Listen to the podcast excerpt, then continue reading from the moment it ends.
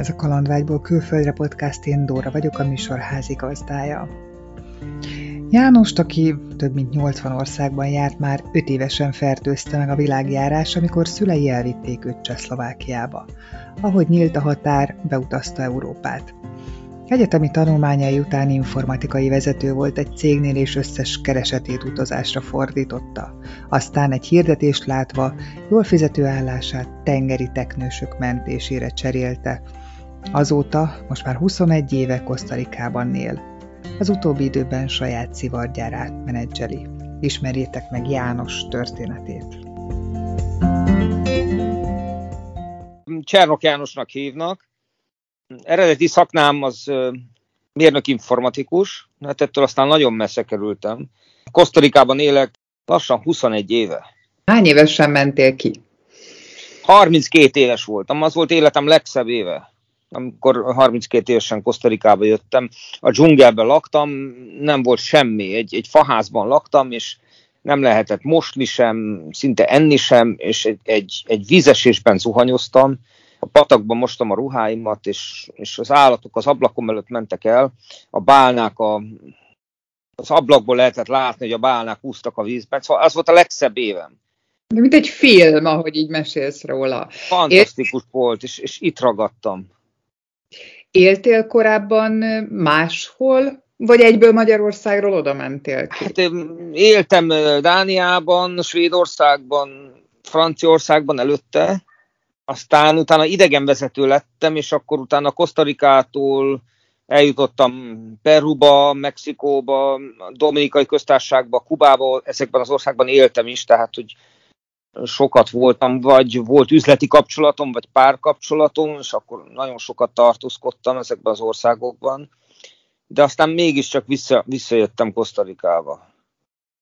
Hogyan kezdődött? Ennyire erős volt benned a vágy, hogy kipróbáld milyen külföldön élni? Vagy hogyan jött neked ez a lyukhatatlan világjárás? Igen, ez jó kérdés. Ezen, hát a pszichológusom is jókat, jókat kérdezte, ez még jobb kérdés. Hát egyrészt a trópusi klíma, tehát én nagyon szeretem ezt a meleg állandó időjárást, hogy nem változik. Másrészt egész életemben tengerparton szerettem volna lakni, most ez nem jött össze az első tíz évben, akkor a városban laktam, ott hideg volt, meg eső, meg, meg, meg rossz forgalom, csak akkor más éles stílusom volt, de aztán utána addig harcoltam, amíg leköltözhettem a tengerpartra, most a tengerparton lakom, tehát 10-15 perc alatt lejutok a tengerpartra, és hát ez csodálatos. Ez és mit? itt egész évben nyár van, tehát süt a nap, esik az eső, süt a nap, esik az eső, meg meleg van, hát most már 10 óra van, reggel 10, aztán lassan már izzadok, be kell kapcsolni a ventilátort. Úgyhogy főleg ez vonzott, meg Magyarországon nem éreztem sohasem otthon magam.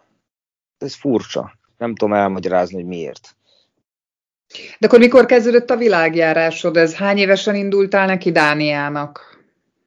Hát a világjárásom úgy kezdődött, hogy a szüleim vittek öt éves koromba Csehországba, Szlovákiába, Lengyelországba. Aztán utána, ahogy tudtam, és kinyitották a határokat, 19 évesen mentem, amerre csak tudtam, bejártam egész Európát, és akkor 21 évesen Dániába mentem, ott laktam egy évet, meg is tanultam Dánul aztán azóta azt sajnos elfelejtettem. Tehát egész, egész életemben jártam a világot. 80 valány országban voltam. Aztán valami miatt itt ragadtam. Felkészültél egyébként Kosztarikából? Tehát amikor úgy döntöttél, hogy oda mész, tudtál valamit róla? Csak annyi, hogy meleg van, jó az idő van, tenger. Part. Nagyon jó, nagyon jó állásom volt. Én egy informatikai vezető voltam egy kis multinacionális vállalatban, de valahogy nem, ezt nem elégített engem ki. Tehát számítógépeket láttam, de azt nagyon lelkismeretesen csináltam, de valahogy ez nem elégített engem ki. Abból a pénzből, amit ott kerestem, nagyon jól kerestem annak idején, abból tudtam utazgatni Ázsiába, Latin Amerikába, egyszer eljutottam Kosztarikába, és akkor ott lett egy kapcsolatom, ami alapján el tudtam indulni, hogy tengeri teknősök védelme volt a kapcsolat, és, és akkor addig küldözgettem az életrajzomat, amíg végre elfogadták, és hát írtam, hogy informatikus vagyok, nekik biológus kell, nem baj, majd én biológus leszek, és egyébként jobb biológus voltam, mint a, legtöbb ember, aki ide jött, az Egyesült Államokból főleg, és bevállaltam kilenc hónapot. És akkor tehát a repjegyemet nem fizették, meg a, az extra kiadásaimat, de az itt tartózkodásomat, meg a helyi utazásaimat fizették. És akkor fölmondtam abban a nagyon jó fizető állásomban, félretettem valamennyi pénzt, és kijöttem ide egy jó fényképezőgéppel, és az volt, mondom, életem egyik legszebb éve. 32 éves voltam, utána tehát bejártam az egész országot, és utána ennek alapján, mivel nagyon sok szép fotót föltettem az internetre, megkeresett egy utazási iroda, és idegenvezető lettem. Tíz évig voltam idegenvezető, egész Latin Amerikát bejártam. Az csodálatos volt. És annak miért lett vége? Hát az ember kiég, nagyon sok ö, tényező van ebben. Ugye, hát az idegenvezetés sem olyan, hogy az ember úgy utazik, hogy minden jól esik, meg mindig azt csinálja, amit szeretne. És előbb-utóbb egy kényszerpályává vált, és, és, és hát megmondom őszintén, kiégtem. Mit keresel abban az országban, ahová mész? Ugye említetted, hogy szereted a trópusi éghajlatot, szereted a tenger. Mi, mi az, ami még vonz, illetve ott tart téged Igen, hát az időjárás, meg a, a gyönyörű növényzet, meg a természeten kívül az, hogy eleinte főleg az volt, hogy tudok prosperálni.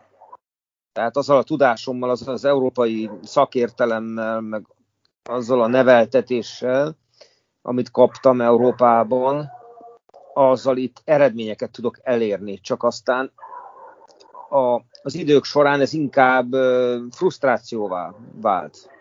Tehát nagyon nehéz volt előre jutni, úgyhogy tehát van egy tudásom, de közben a körülöttem lévő embereknek meg nincs ez meg.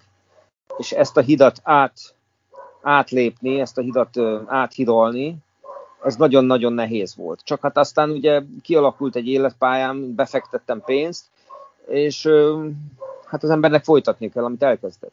Van egy saját vállalkozásom, hát egy szivargyárom van. Nem kis vállalkozásnak tűnik. Nem, igen, elég vicces. Hogy alapít valaki szivargyára? Ja, jó, jó kérdés, igen. Na hát, amikor idegenvezető voltam, akkor Kubában voltam, és Hát elég kevés pénzt kerestem, mint idegenvezető, és akkor odajött hozzám Kubában egy kubai, tudott magyarul, mm, ez nem biztos, hogy jó ajánlás, tehát ez se nem jó, se nem rossz, és eladott nekem egy pár doboz szivart, és azokat én hazavittem. Utasokkal, magammal, és azokat eladtam szépen. Hát ezt nevezhetjük szivarcsempészetnek. És nagyon jó pénzt kerestem ebből. Ez egy olyan tizenvalány éve volt. És utána kerestem ezeket a lehetőségeket. És addig kerestem, amíg találkoztam ezzel a nikaragói emberrel, aki most a, a társam ebben a vállalkozásban, és elkezdtünk szivart gyártani az európai piacra. És azokat küldtük postán, és, és akkor ez elkezdett beindulni. Odáig fejlődött, hogy elkezdtünk építeni egy gyárat a tengerparton. Ez főleg az én ötletem volt, hogy a tengerparton építsünk egy gyárat, ami egyébként a klíma nem feltétlenül megfelelő, de ezt klimatizációval megoldjuk, de ez egy fejlődő régiója a Kosztarikának, ez a Karib térség, ami az utóbbi egy-két évben felfutott, főleg a pandémia alatt, nem lehetett utazni Kosztarikán kívülre, és ide jöttek a kosztarikai turisták, úgyhogy elkezdett eléggé felfutni, építik az autópályát, és akkor erre föltettük a pénzünket. Meg itt ugye vannak ezek a tengerjáró hajók, amin turisták érkeznek, ugye az leállt a, a, a világjárvány idején, de most újraindul szeptemberben, és erre építettük föl az üzleti vállalkozást. Hogy itt ilyen látvány szivartyár legyen, meg itt lehet aludni, úgy, mint egy boros pincében. Nem tudom, hogy mennyire érthető ez. Tehát úgy Magyarországon is van ilyen, hogy elmegy az ember egy boros pincébe, és akkor ott porokat kínálnak neki, és este ott alszik közben látszik a Balaton, vagy ki tudja, hogy mi. Na most nekünk ugye ez a koncepciónk, csak itt a Karib-tenger van, és lehet szivarozni. Na most ezen Szivart. dolgozunk már négy éve. Szivart kóstoltattok az emberekkel. Így van, hát all you can smoke. Nekünk ugye a szivarnak az előállítása nem annyira drága, mint amennyi mondjuk Európába kerül, tehát mire Európába kerül, addigra több ezer forint egy szivar, nekünk egy pár száz forintból előáll a szivar. Tehát az üzleti terv az erre alapszik, és ezen dolgozunk. És akkor Európába szállítotok? Főleg Európába, meg az Egyesült Államokba, Kínába. Kína az nagyon nagy piac. Kínába megy a fele körülbelül. És mi a kapacitása a gyárnak? Mondjuk naponta szivar gördül le a gyártó. Változó nagyon, mert a, most a járvány miatt nagyon, nagyon nagy volt a fluktuáció. Tehát amikor a csúcsra járt, ez egy pici gyárt, ez egy családi vállalkozás volt, akkor még ezer szivart gyártottunk egy nap, aztán ez lement majdnem nullára, mert nem tudtuk fizetni az alkalmazottakat, mert lezárták a postát. Múlt év március óta nincsen posta, akkor kellett szerezni vállalkozásokat, mint a DHL, nem volt problémentes, és akkor szépen a nulla és az ezer között változik, tehát most kb. olyan 5-600-nál tartunk. Hát ez egy kézműves termék. Hány alkalmazottja van a gyárnak? Most éppen 5-6 alkalmazott van. Hát gratulálok, és akkor ez négy éve van ez a szivargyár? Itt négy éve építjük a szivargyárat, előtte is volt, tehát 8-10 éve foglalkozom ezzel úgy kell elképzelni Magyarországi színvonalon, mint egy lakótelepi lakásban lett volna. Üzem se úgy néz ki, hogy ilyen kéményei vannak, hanem itt van a dzsungel és a tengerpart között vagyunk, egy gyönyörű helyen, úgyhogy van szép kert, meg egy, egy szép karibi ház, ilyen viktoriánus stílusban, modern viktoriánus stílusban lett felépítve, tehát ide meg tud jelenni egy európai, észak-amerikai ember. És hány személyes ez a szállás? Tehát hányan tudnak ott aludni? Három kiadó szoba van, mindegy konyhával, tud aludni körülbelül tíz ember, szerintem. Magyarok járnak ki? Nagyon ritkán jönnek magyarok, de egyébként nagyon érdekes, hogy a, a járvány alatt, hogy amikor nem lehetett utazni sehova sem Magyarországon, akkor annyi magyar volt, hogy néha hallottam az utcán magyarokat, és leszólítottam őket. Ugye ez korábban nem volt, mert nem nagyon lehetett utazni sehova, és Kosztarika nyitva volt, Kosztarika a turizmusból él, és ide jöttek magyarok. Milyenek ott az emberek? Hogyan tudtál beilleszkedni? Mennyire fogadtak be téged? Ez, ez, ez nagyon érdekes, mert ez az ország ez olyan, hogy nem csak az időjárás változik régiónként, és hát ezt most már húsz év mondatja velem, hanem a, a kultúra is.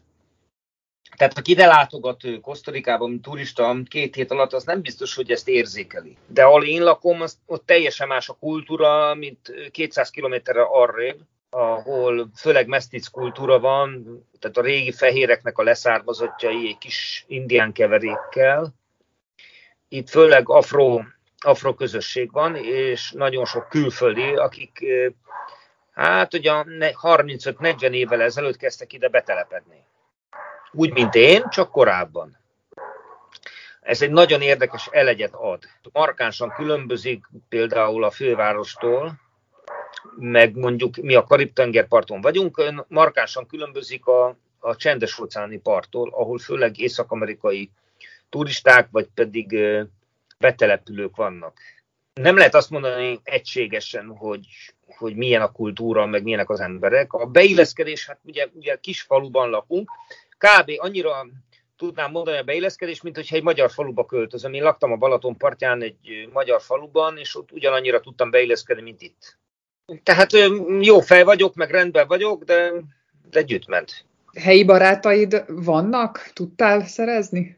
Igen, igen. Itt egyébként vagyunk 20 magyarok, és hát megmondom, ez csúnyán fog hangzani, én nagyon nem bíztam a magyarokban, mikor kezdődött ez a kapcsolat itt a helyi magyarokkal, nekem sok rossz tapasztalatom volt a külföldön élő magyarokkal, és ez megváltozott.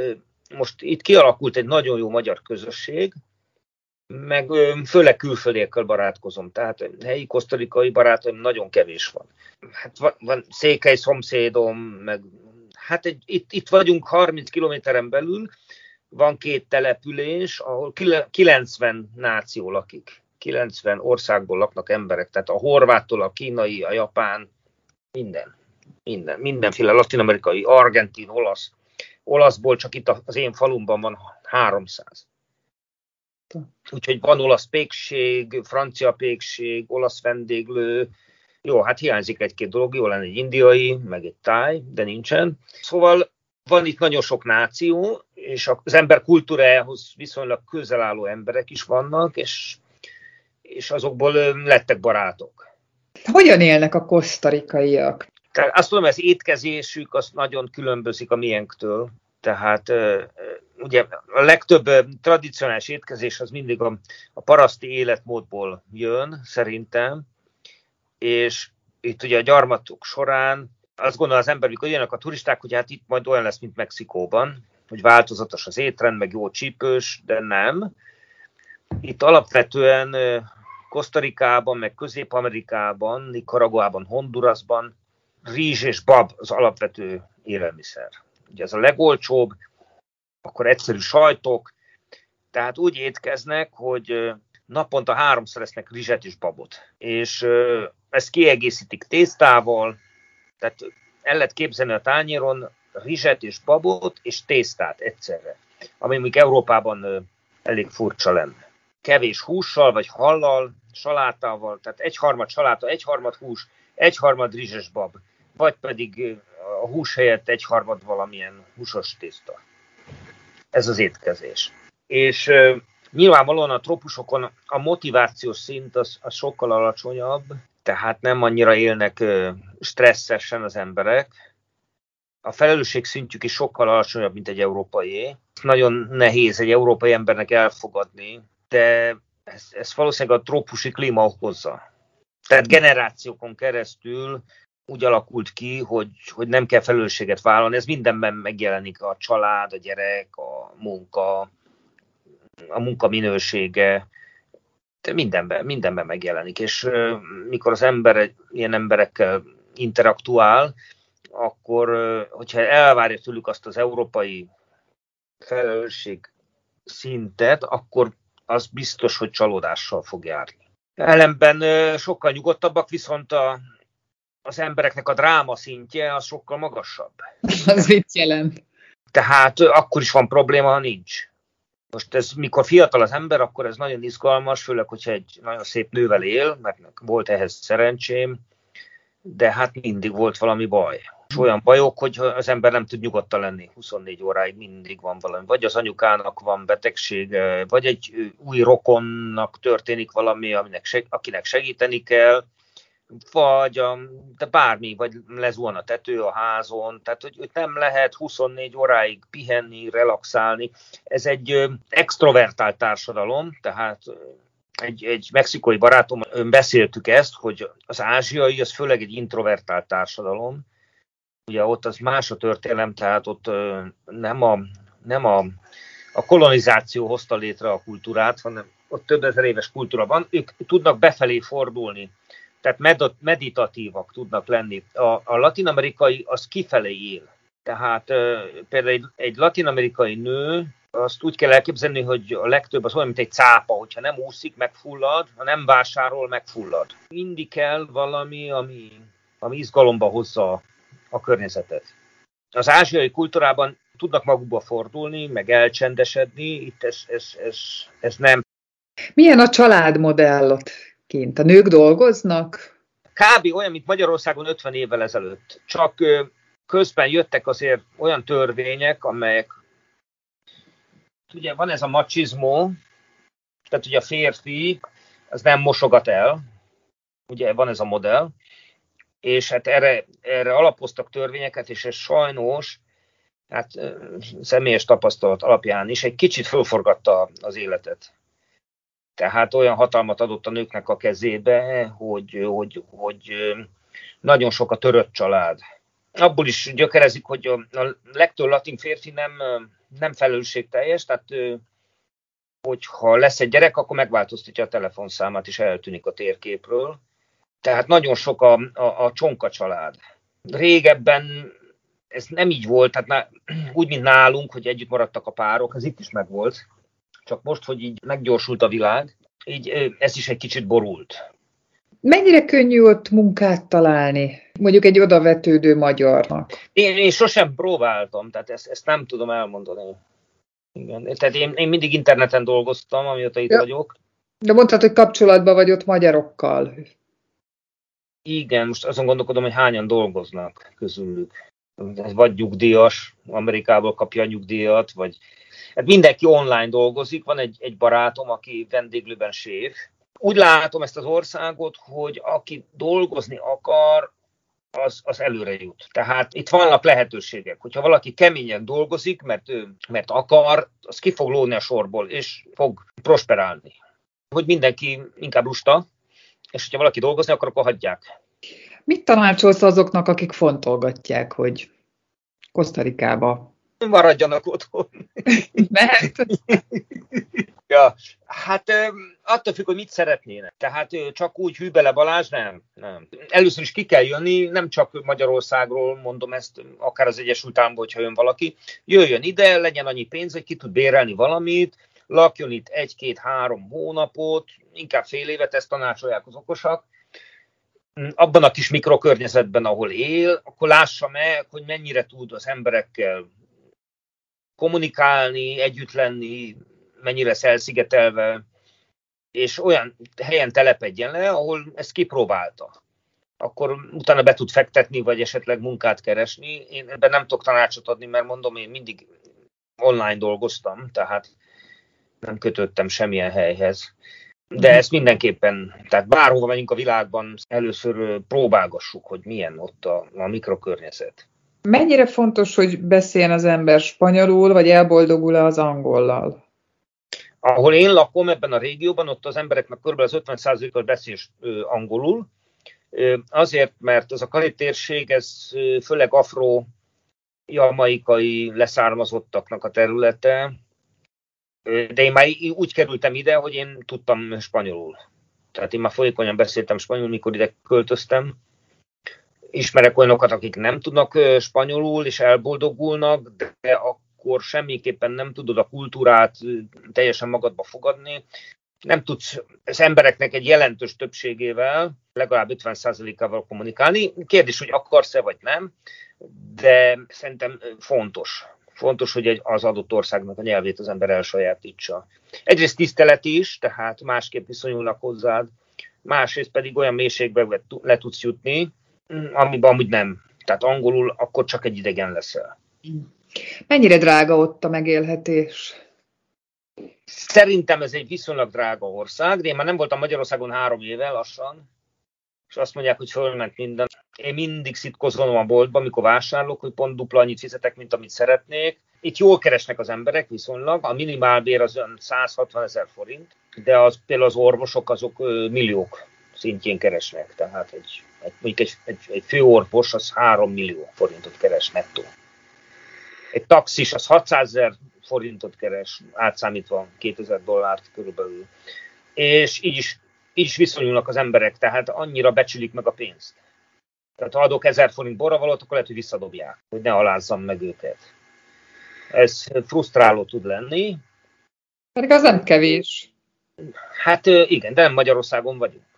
De meg meglepő módon bizonyos, dolg, bizonyos dolgok meg nagyon olcsók. Tehát ez, ez ellentmondásos. De alapvetően szerintem drága, de hát mostanában magyar turistákkal találkoztam, és mondták, hogy a Balaton mennyire drága, lementek a Balatonról, ennyi pénz, stb. Nekik olcsóban kijön Kosztarikába itt lenni, kivéve a repülőjegy, ami drága. Az se annyira, mert ugye lement a pandémia miatt 600, édesanyám 600 dolláré volt itt, az 200 Ennyi? 200 ezer forint volt akkoriban, tehát az nem volt sok. Tehát az ember ugye főz otthon, nem megy vendéglőbe, nem taxizik, de szóval az ember mindig egy kicsit többet fizet, mint amit gondol, hogy kéne, hogy fizessen. Ez vonatkozik mondjuk a szállodákra, az, az éttermekre, mert mondjuk ugyanazért a pénzért Európában lehet, hogy jobb színvonalat kap. Ezt a helyiek nem értik, amikor az ember föl van ettől háborodva, mert ugye nincs összehasonlítási alapjuk. De erre kell számítani, tehát nem, nem egy olcsó destináció, mint turista. Vagy, hát a, kibérel az ember két hétre egy kocsit, azon Magyarországon az a pénzért autót lehet venni. Milyen gyakran jársz haza? Minden évben jártam haza, csak amit elkezdett ez a cirkusz, azóta nem mentem haza. Hiányzik Magyarország? Van honvágyad? Van és nincs. Túró Rudi. Túró Rudit most el tudnék fogadni egyet. Igen, meg Pixalámi, de hál' Istennek jönnek magyarok, akik a Túró Rudit nem, mert az megromlik, de szalámit néha hoznak, meg kolbászt, mákot, az ételek, meg a barát, hát főleg a barátok. Meg lángos szoktunk csinálni, meg magyar ételeket főzünk a magyarokkal, itt gulyáslevest, paprikás krumplit csinálunk, úgyhogy ez megvan. Jönnek magyarok, hoznak egy-két dolgot, paprikát, szalámit, úgyhogy innentől kezdve csak a, a barátok, meg az emberi kapcsolat, meg még a Balaton. Hogy érzed, neked ez végleges, ez a Kosztarika? Nem tudom, mert el akarom adni ezt a vállalkozást, mikor befejezem, és utána nem tudom, mit csinálok. Tervbe van, hogy hazajössz? Nincs, tervben nincsen. Annyi van terve, hogy eladom ezt a vállalkozást, ezt a, szivartjárat, mikor kész van, meg a szállodát, amit építek. Ezt előbb-utóbb akkor keresek majd egy, egy befektetőt, aki ebbe investál, és akkor utána én szerintem nyugdíjba szeretnék menni. Hogy hol, azt nem tudom. Érdekes. Akkor lehet, hogy odébb állsz, de maradsz a térségben? Tehát itt a Karibé térség az... Valószínűleg már nem fog utazgatni, tehát lehet, hogy elmegyek Ázsiába, csak úgy viccből, de hogy lakni biztos, hogy nem, tehát vagy itt maradok, vagy Magyarországra költözöm. Na, de az előbb mondtad, hogy az nincs terve, hogy Magyarországra költözöm. Nincsen, de hát ugye nem, oda húz, vonz.